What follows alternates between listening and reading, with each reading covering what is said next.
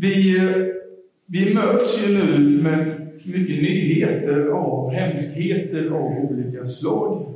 Krig och skjutningar på olika sätt. Senaste veckan särskilt mycket med eh, Hamas. Ja, ska vi kalla det bestialiska grymheter. Eh, fruktansvärt att ta del av. Som ondska. För ett och ett halvt år sedan anföll Ryssland Ukraina. Det är ju sammanlagt hundratusentals döda och ett otroligt lidande. Även om det nu går mycket bättre för Ukraina än vad man vågade hoppas på i början, så kvarstår ju otroliga problem i Ryssland. Så även om de skulle ge upp, så betyder ju inte det att de inte skulle försöka igen i framtiden. Och även här i Sverige har vi ju nyheter regelbundet nästan om skjutningar och sprängningar. Det är blivit så vanligt att det är knappt att mord kommer i tidningen längre. Det är nyheterna. Och det ser riktigt svårt ut att vända, får man ju säga faktiskt, om man ska vara ärlig. Att det är riktiga utmaningar i det här. Och det är svårt att se vad enbart staten och polisen och andra aktörer ska kunna göra. Att det är, ja, det är svårt. Och alla de här tre, vad vi kan kalla för konfliktområden eller sakerna, det, det är lätt att bli modföljd. Det är lätt att misströsta. Det är liksom så mycket att man knappt kan ta in allting. Borde då inte det heller. Eh, för det blir för mycket. Det är svårt att se politiska lösningar vare sig i, i Ryssland, Israel och med Hamas och även här i Sverige, hur det ska kunna räcka för att lösa det. Men det har varit illa för historien också. Och Gud har förvandlat och varit verksam även förr och kan göra det igen. Och temat idag är passande nog trons kraft. Det finns en tro på Jesus. En som kan rädda. Någon som vi får hålla fast i, mitt i allt detta. Den enda som är hopp för förändring, hopp för lösningar på alla de här konflikterna och på krigen. Det får vi hålla fast i. Ehm, idag har vi en eh, den här långa gammaltestamentliga texten som utspelar sig ju där då i, i det heliga landet. Och jag vill ta vår utgångspunkt på något sätt egentligen för två veckor sedan när Joel predikade över Jakob som, som möter Gud med stegen, eller trappan upp till himlen, med Guds änglar gick upp och ner. Och där, där säger Herren till Jakob i den här drömmen. Jag är Herren, din fader Abrahams Gud och Isaks Gud. Marken du ligger på ska jag ge åt dig och dina ättlingar. Och jag ska vara med dig och skydda dig vart du än går. Jag ska föra dig tillbaka till detta land. Jag kommer inte att överge dig. Jag ska fullgöra det som jag har gjort. Så löften om att Gud ska vara med Jakob, som också hette Israel. Och sen Jakob och hans folk då, de får ju fly till Egypten för att undvika den hemska hungersnöden som var då. Och med tiden blir de ju slavar där. Det såg ju helt hopplöst ut inför farao och hans soldater. Men Gud verkade på mäktiga sätt. Stora under. Och genom Moses så ledde han folket ut ur Egypten. I öknen först i 40 år. Och sen fick Josua ta för att leda folket in i löfteslandet. Och det är där vi då har hamnat här. Och precis så har Gud gjort det igen. Han har torkat ut Jordan, att vattnet försvann så man kunde gå över. Nej, det ska komma strax menar jag förresten. Förlåt. Det ska komma strax. Eh, de ska gå över, kommer Gud visa sin kraft igen. Och Josua skickar in de här spejarna för att få lite koll på, eh, på Jeriko. Och eh, vi vet inte hur, men de kanske inte var så bra förklädda heller Vissa säger det visar sig att kungen där får reda på detta. Han skickar ut vakten efter dem och de söker skydd hos den prostituerade skökan som skrivs här. Rahab stod det i vår gamla bibel med Rahab här som så, i bibel 2000. Och hon gömmer dem, hon är ganska kvicktänkt, får vi säga, där linhalmen på taket. Så hon lurar vakterna, skickar ut under i staden. Och eh, Rahab här, hon, eh, ja, men hon blir en förebild. Blir hon. Hon är, tillhör inte Israels folk, utan hon är en, en hedning, alltså en som inte var jude eller israelit. Eh, men en som trodde på Gud, den sanna guden. Hon hade övergett, övergett sitt folks avgudar till att istället tro på den sanna Guden. Och Rahab säger här tre saker som jag tycker är väldigt intressanta och säger mycket här i, i den här texten i alla fall. Det första hon säger är att hon och folket i staden har blivit rädda för vad Gud har gjort. Alltså de har hört talas om Guds under. Delarna av havet och uttåget över Egypten som var en riktigt stor makt på den tiden. Och, och segrarna över Amorena som har hört talas om detta och hon förstår att detta var inte Israels egen förmåga. Det är inte människors verk, utan det är Gud som har gjort detta. Och Rahab förstår liksom att Gud är tillbaka om detta. Och dels så ser vi detta hur Gud många gånger har räddat sitt folk, men också hur det finns hopp. Och utifrån detta då, så bekänner Rahab faktiskt Gud. Gud som är himmel, Gud i himlen och Gud på jorden. Han är den sanna Gud. Hon som en hedning bekänner sig till Israels Gud, till vår Gud. Och hon då, hon omvänder sig och blir då en gudstroende. Och hon omskrivs ju senare också som en ättling till Jesus. Så det, det visar sig att hon eh, får ju en man här från Israels folk. Hon på något sätt lämnar sjökolivet bakom sig, få en eh, ny start, eh, ett förvandlat liv. Och denna hedniska kvinna blir anmoder till Jesus världens. Det är i sig väldigt anmärkningsvärt att eh, man skriver en sån sak. Det är ju pinsamt i den tiden, och idag också kanske. Men det blev hon och det var ingenting hon stack under stolen. Men så säger hon också så här då. Jag vet att Herren gett landet åt Alltså redan de ens har börjat ge sig in. Och detta är en slags insikt hos henne, eller att hon förstår på något sätt och beskriver här att det här landet är för Israels folk. Och en intressant sak som vi ska återkomma till när vi ska, um, om en liten stund är att det verkar som att flera personer som likt Rahab då, när de har kommit till, till tro på Israels Gud, på, på vår Gud, har på något sätt vuxit in i insikten att det finns någonting med de här löftena kring landet. Det finns något kvar i det. Och jag skulle säga också någonting, bara lite relationen om mellan Israel och kyrkan, mellan det judiska och kyrkan. Och om man ska göra en liten en väldigt grov generalisering kan man säga att det finns tre teologiska synsätt i, i relationen mellan kristna kyrkan och eh, Israels folk idag, som det judiska folket. ena sidan kan man kalla för en variant för kanske fullständig ersättningsteologi, alltså om att Israel byts helt ut mot kyrkan. Att nu är det Jesus som gäller och att följa honom och kyrkan grejen, så att säga. Och de och Israels folk då har inte accepterat Messias utan vänt Gud ryggen då egentligen. Och därför eh, så menar man då att eh, Guds löften, de som vi läste här tidigare, att de inte längre gäller Israels folk, utan de är som, som alla andra.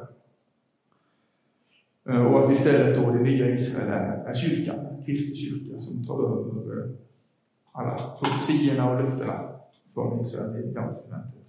Och detta har historiskt varit en väldigt vanlig åsikt i, i Europa. Eh, väldigt vanlig. Och vi har ju också sett hur, till exempel under 1200-talet, eh, judar blev utslängda från Frankrike, England och olika sätt. Liksom. Att det har varit en, eh, ja, men en tydligt antisemitiskt spår faktiskt i, i kyrkans historia här i Europa. Och Luther själv, han, han tänkte ju att när jag översätter Bibeln till, till vanlig tyska och blir så tydliga med att det rättfärdiggörs genom tro, alltså att det är nåd, då kommer alla judar här i Tyskland vilja tro på Jesus och vara med i kyrkan. Men så lätt var det inte. Och tyvärr så blev han väldigt, om vi uttrycker oss milt, negativ till judar och skrev en ja, ganska hemsk bok om det helt enkelt. Och att det finns kvar på något sätt. Och denna bilden då, liksom att Israel och det judiska helt ersätts med kyrkan, är liksom en variant. Eh, som, som fortfarande finns idag också då, och tyvärr ganska ofta då har blivit eh, lite antisemitisk. Kan säga så. Sen kan man säga, om man tar tvärt emot då, så är kanske en bild som vi kan kalla för eh, lite mer eh, judaiserande på ett sätt. Alltså att man, man omfamnar så mycket det judiska att man nästan börjar fira gudstjänst på lördagen. Att man nästan börjar tänka liksom, vi ska inte äta fläsk. Och, alltså att det blir lite för mycket. Det blir det som Paulus varnade för faktiskt. Och man kanske också säger då att men judar behöver inte Jesus, de tror redan på den sanna guden. Och så, det, det behöver inte alltid gå så långt, men då kan det ibland bli ett eh, liksom, tunnelseende, eller vad man ska säga, och även staten Israel politiskt. Och för mig tänker jag att båda de här delarna kanske är diken, utan det som kanske har blivit den mer bibliska mellanvägen som jag tror då, utan som också är ganska vanlig är vad man kanske kallar kalla för en mildare ersättningsteologi.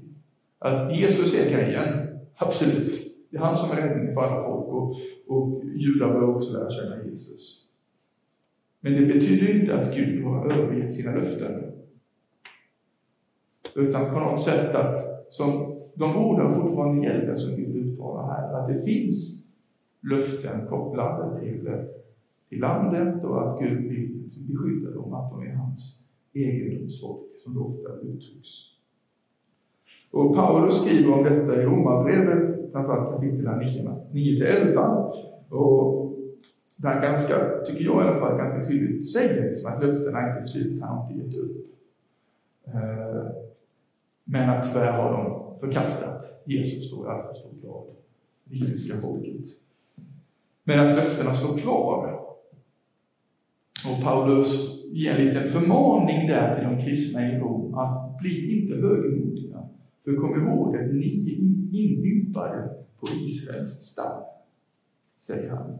Alltså att det manar till en ödmjukhet i den kristna kyrkan inför Gamla testamentets berättelser, men också det judiska folket än idag.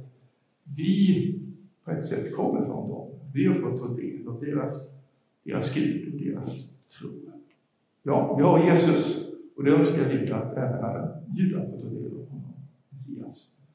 Men vi får lite ödmjuka, för Paulus säger också på samma sätt som ni har inbörts på, på, den stammen, hur mycket lättare är det inte för dem som egentligen tillhör stammen att komma tillbaka på sin rätta plats, säger han. Och där finns det också löften i Bibeln, eller hur Jesus och Paulus talar om att judarna ska få komma till tro. Men kanske också först efter att hedningarna, alltså vi, har kommit till, till tro absolut. Men att på sista tiden ska det judar komma till tro. Och vi har faktiskt flera hundratusen messianska judar runt om i vår värld, framförallt i Israel och i USA. Och jag har en vän själv som är messiansk jude. Eh, kristen. Så det finns viss ödmjukhet vi kan behöva här och utan att ge sig liksom in i politiska konsekvenser så här, för det kan just säga hur mycket som helst om och det kan ta eh, lång tid. Så vill jag istället då berätta lite om en eh, kanske modern Rahab där. En man som heter Tass Sada som eh, är palestinier och som eh, ja, har kommit till tro på Jesus. Och han, hans familj kom ursprungligen från Jaffa och de lämnade då inför de arabiska anfallen mot Israel och flydde, eller gick sedan vidare till Saudiarabien, bodde i Jeddah och eh, hade det ganska gott ställt. Men han närde ett hat mot Israel. Han rymde hemifrån, han slöt sig till PLO, den här paraplyorganisationen för eh, ja, palestinsk frihetskamp. Han fick eh, smeknamnet Slaktaren. Säger lite om vad han kommer att göra. Han tränades där då och han blev krypskytt. Alltså för att skjuta då israeliska soldater och civila på håll. Och han tog lite egna initiativ och sköt eh, arabiska kristna också. Eh, för de tänkte han då var spioner för Israel, hade lämnat islam. Och det fick han faktiskt inte göra längre för sina befäl som blev sura på honom. Upptäckte det. Men så var han. På ett eget initiativ gjorde han det. Efterhand så växte han inom PLO liksom och han blev lite mer av en, ja, men lönnmördare faktiskt. Fick studera då judiska mål, följde dem på avstånd och läsa på och sen ja, slut dem helt enkelt döda. Både civila och militära. Och han blev också chaufför åt Yassir Arafat, eh, var ledare för PLO då. Men han, eh, när han var 23 då så lyckades hans föräldrar på något sätt lura hem honom och påstå att hans mamma var orolig och sådär. Så fick de iväg honom till USA faktiskt istället.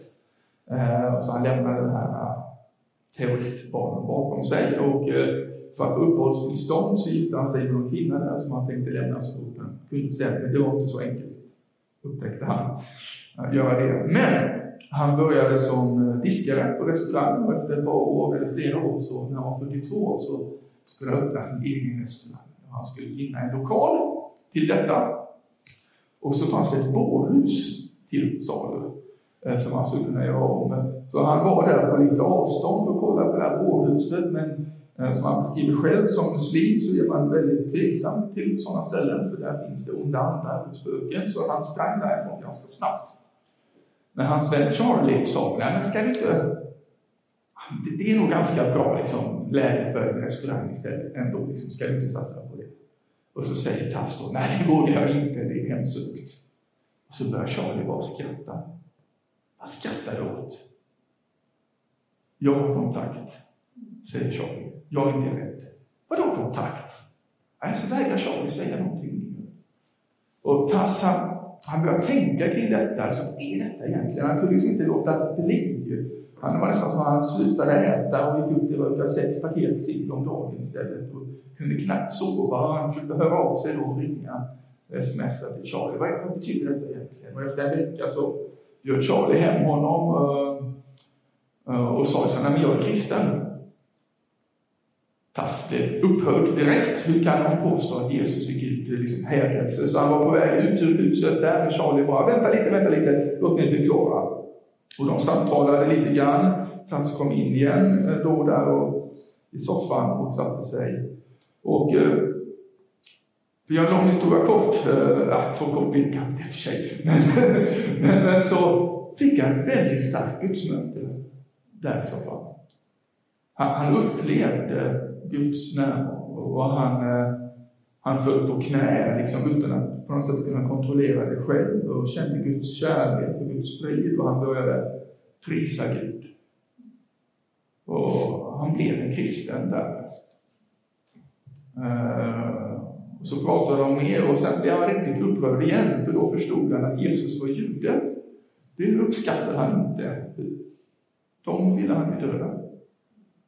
Dagen efter hade han kommit hem då och sen när han vaknade på morgonen och han gick upp igen från sängen så var det på något sätt som samma gudsnärvaro kom över honom, berättar han. Så han föll på knä och började prisa Gud igen och den här gången så började han också, utan att tänka själv, välsigna Israel, judiska, hans sitt judiska broderfolk då. Och han blev riktigt upprörd över det, så han försökte stoppa sig själv genom att hålla för sin egen mun. Så det här vill jag inte göra. Mm. Absolut inte. Och han, eh, ja, han fick stopp på det efter ett tag och så skulle han vilja berätta för sin son eh, att eh, jag har blivit kristen. Och då börjar sonen gråta och säger jag blev kristen för tre månader sedan. Och jag trodde inte det var säkert att berätta det för dig. Eh, jag och min församling har bett för dig sedan dess. Och eh, pappa ändå pass upplevde som gudsmöte. Och eh, säger lite om bönens vikt också, kan du, kan du säga där. Men Tass i varje fall, han eh, fick också här i det här gudsmötet en vision om att Jesus kom till honom. Och hur Jesus sa, jag är vägen, sanningen och livet. Ingen kommer till Fadern utom genom mig. Och han hade ju inte läst Bibeln då, Tass själv. Men Jesus citerar sig själv då från Johannes evangeliet. Och Tass förstår liksom, ja, men det är Jesus. Och han börjar läsa då evangelierna och han blir en kristen och han blir riktigt upprörd när han kommer till bergspredikan, det här med att älska sina fiender. Blev han. Men så upplevde han ju tydligt, Jesus sa då, jag älskar mina fiender. Jag älskar dem som dömde mig, som korsfäste mig. Jag älskar dig. Så lite motvilligt på något sätt erkänner Tass, okej, okay. jag måste älska dig. Om du gör det, så vill också jag älska dem. Och att han vill vända på något sätt sitt tidigare så modiska liv till ett liv av kärlek. Och han upplever själv hur hans hat förbyts till kärlek. Han blir en ny människa. Han skriver brev till sin pappa och sin familj. Han får ett 21 sidor långt brev från sin storebror som i princip betyder ändra dig eller så dör du. Eh, storebror eh, skickar någon lönnmördare, lönnmördare efter Tass där i Kalifornien, men det, det misslyckas. Och Tass upplever att han har Guds beskydd. Och han säger till sin storebror att jag kommer komma och hälsa på er, jag kommer till eh, Qatar, eh, där de bodde då. Och när han kommer dit eh, på flygplatsen så står storebror, lillebror, lillebror, syster och systerns man. Precis så många som behövs för att bevittna ett hedersmord, för det ska bli liksom officiellt rätt då. Och han förstår ju precis vad detta betyder då. Eh, när han går fram till sin storebror som är där med ett skjutvapen och kysser storebror på kinden mot halsen. Och det är som att storebror börjar gråta, skaka. De bara omfamnas. Ja, det är något mirakel faktiskt som sker där i att han inte mördas av sin familj, som tyvärr många andra fått vara med om. Och han åker flera gånger till eh, till dagens då Västbanken och Gaza och Israel för att eh, starta skola och barnhem och få liksom, eh, få dela evangeliet och få visa på Guds kärlek. Framförallt då för ja, sina medpalestinier. Men han, det är inte så lätt, det är inte så uppskattat av Hamas, så han får lämna Gaza där och, och utgå med från Israel. Och det är något som heter Hope for Ishmael, har han startat då en organisation som försöker visa på hopp och på fred och som kärleksbudskap mitt i all denna konflikt, i denna hemskhet. Och han tänker då som en vanlig tanke att det judiska folket har kommit från Jakob, från, från eh, Israel, medan araberna, eller framförallt palestinierna, kommer från Esau, eller menar från Ismael, som eh, visades bort då från honom, Att de har liksom samma ättlingar på något sätt. Och det finns en profetia där om att de ska komma samman och det beskrivs hur när Abraham dör att eh, Ishmael och Isak på något sätt eh, förenas där och, och möts kring det beslutet. Jag vill läsa lite från, från Tass bok. Han har skrivit Jag stred för Arafat, en bok då.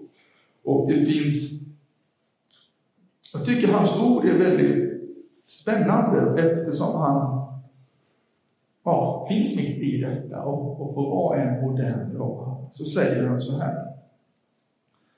Ja, det, ni får, egentligen skulle jag läsa hela boken för er, men det blir lite långt. Eh, bra bok, eh, rekommendation i varje fall. Och det har varit lite svårt att välja vad jag ska läsa, men här kommer ni lite mitt in i eh, hans resonemang kanske kring vad man kan göra nu eller vad som händer Eh, nu. Han säger så här. Längre bakom skynket i Mellanöstern-dramat finns en andlig dimension som ligger bortom mänskliga termer. För det jag läser i skriften är jag övertygad om att Gud vill att judarna ska bo i detta land. Han utlovade det till dem för länge sedan genom sina profeter och har aldrig ändrat sig på den punkten. Så att försöka kasta ut dem är att strida mot Gud. Det är därför som vi araber, trots vårt stora antal och alla våra oljepengar, aldrig har lyckats besegra Israel. Ja, jag vet att denna åsikt inte är populär hos mitt folk, eller hos judarna heller. Israelerna föredrar att tänka att det är på grund av deras tuffhet, smakhet och mod som de har besegrat oss. Det är sant, men det är inte hela sanningen. Vi araber gillar inte tanken på att Gud skulle vara mot våra arméer. Det tycker vi är uppenbart orättvist. Sanningen är att Gud älskar både araber och judar och han önskar ge oss båda ett högre perspektiv. Han är inte anti någon av oss. Han vill att alla folk i Mellanöstern ska förstå att Jesus är vår frälsare och försonare. Vi har missat vår gudomliga ödesbestämmelse. Vi araber har stått emot Guds plan för vilket har inneburit att tusentals oskyldiga har sårat längs med. Men judarna har också misslyckats att följa sin kallelse. Gud kallade dem att vara ett ljus för hela folken, för att du ska bli min frälsning till jordens yttersta gräns. Jesaja 49.6. Det har inte fullgjort profetisk ord som kom för många årtusenden sedan. Så fortsätter han och vi kommer till uh, eh, Gud är allas fader. Han älskar Isak, men han älskar också Ismael. Faktum är att fler och fler muslimer, särskilt då ismaeliter, hittar fram till Herren. Siffran stiger snabbt. Fler och fler grupper av arabiska kristna bildas över hela Mellanöstern. Samtidigt som judar upptäcker sin Messias i Israel. Den försoning för Mellanöstern som Gud har planerat är större och mer vidsträckt än vad någon människa kan föreställa sig. Den är rättvis mot båda sidor och det är ett uppdrag som borde uppfordra vår insats i hans namn. Men vad kräver denna fredssträvan av oss? Så har han mycket mer han har att säga. Men det handlar ju i princip om att Gud är god, det finns hopp. Och det är bara Gud som kan göra det mirakel som krävs för, för fred i, i Mellanöstern, i det hela landet. Men också egentligen för Ryssland och Ukraina. Och också här i Sverige idag. Det är trons kraft som gör skillnad. Där kan då, endast där, kan våra synder bli förlåtna. Som det var i evangelietexten. De säger, vem är han? Endast Gud kan förlåta synder. Och så förlåter Jesus era synder. Det är han som gör det. Det är han som kan ge människor ett nytt liv. Det är han som kan bota på något sätt ondskans förlamande kraft. Det är han som kan ge nytt liv. Säga, ta det. Vi får hålla fast vid Jesus mitt i allt. Låt oss be. Herre Jesus, vi tackar dig för att du är så god. Vi tackar dig för din räddning för oss, men också för alla folk. Tack för att du kom från, från Israel, men för hela världen. Tack för den förlåtelse och den nya start du vill ge oss alla. Vi ber för alla som lider. Vi ber för, för civila i Ukraina, i Israel och här nu på Gazaremsan också. Som drabbas av, av människors ondska och förtryck. Vi ber om ditt, ditt beskydd för alla som står emot den ondskan. Vi ber om din kraft och din, din läkedom. Vi ber att fler ska få göra den här resan som pass. att ska få uppleva din förlösande kärlek och din förlåtelse. Och hur det i det ska få bli fred och försoning.